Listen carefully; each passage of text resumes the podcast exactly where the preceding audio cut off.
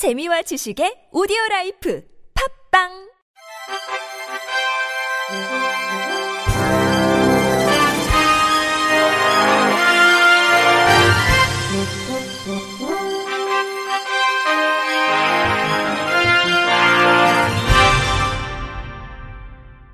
청취자 여러분 안녕하십니까? 12월 3일 금요일 KBIC에서 전해드리는 생활 뉴스입니다.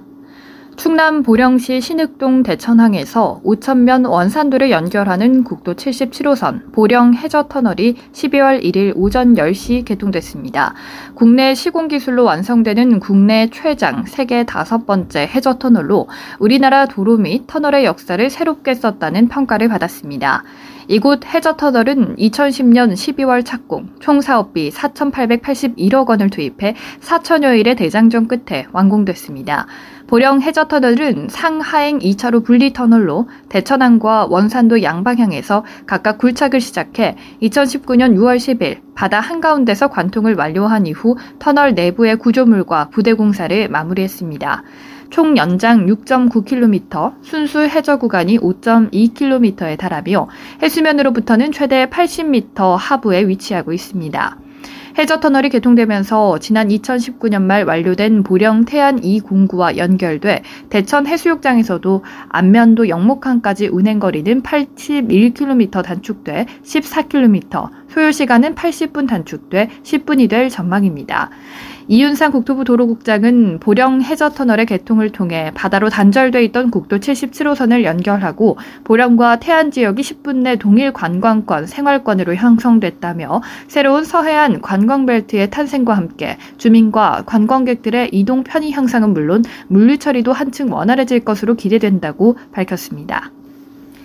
다이어트에 성공하기 위해서는 가짜 배고픔을 견뎌야 하는데요. 가짜 배고픔은 일종의 심리적 배고픔으로 스트레스로 인해 코르티솔 분비가 과다해질 경우 식욕 관련 호르몬의 균형이 깨지면서 발생합니다.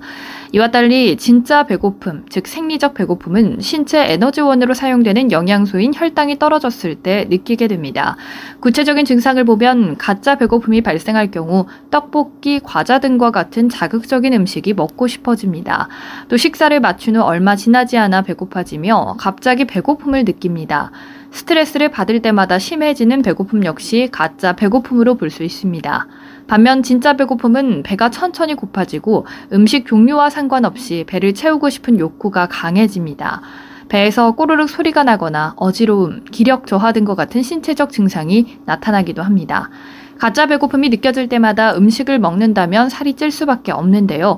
가짜 배고픔으로 인해 먹는 음식은 대부분 자극적이고 기름진 데다 과식이나 폭식할 위험이 높기 때문입니다. 가짜 배고픔이 느껴질 때는 음식 대신 물 한 컵을 마시도록 하고 물로 해결이 안 된다면 견과류, 토마토 등 단맛이 덜한 식품을 먹는 것도 좋습니다. 이 밖에 산책이나 음악을 듣는 등 다른 행동에 집중해 심리적 배고픔을 이겨내는 방법도 있습니다. 이 같은 노력에도 계속해서 배가 고프고 음식 종류에 상관없이 식사가 하고 싶어진다면 진짜 배고픔일 수도 있습니다.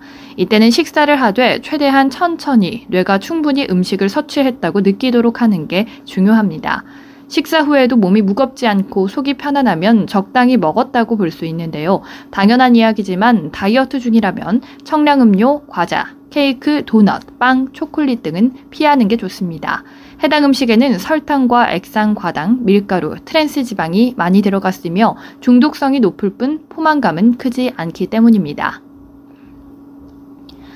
보이스피싱 피해액이 지난해 7천억 원을 넘었는데요. 정부가 금융회사나 공공기관을 사칭한 문자 메시지를 막기 위한 RCS 서비스 도입을 검토하고 있습니다.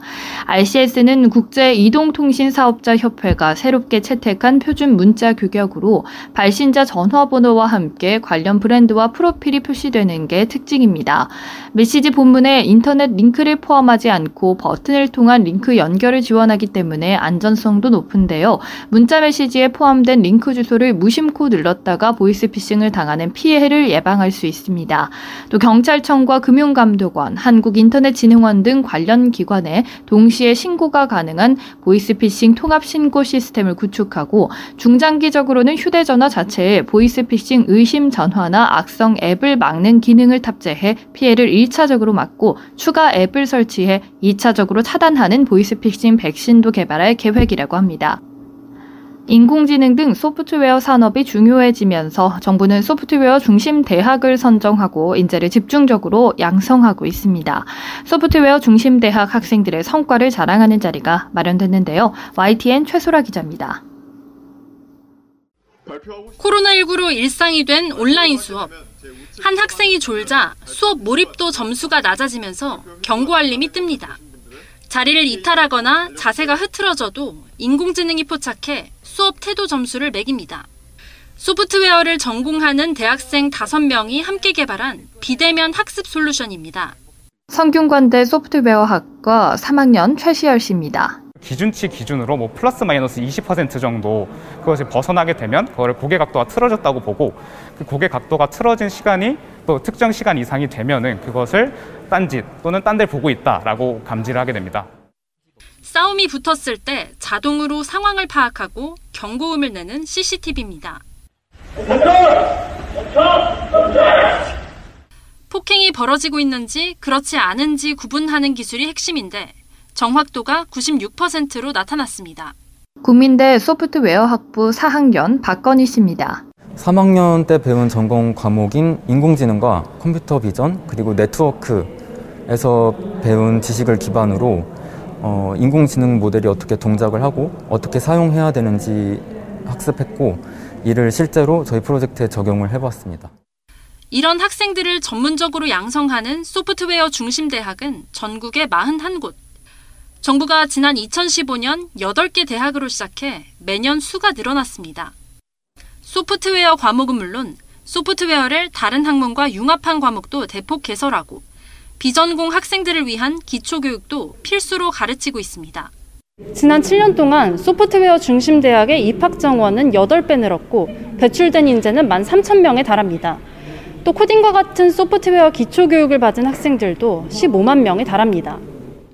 소프트웨어 중심 대학 나연묵 협의회장입니다. 실제 이제 소프트웨어 개발 기업과 연결을 해서 학생들이 그 산업체 멘토의 지도를 받아서 실무 능력을 갖추도록 유도하고 있고 정부는 오는 2025년까지 소프트웨어 중심 대학을 64개로 확대하고 소프트웨어 인재 41만 명을 양성한다는 계획입니다.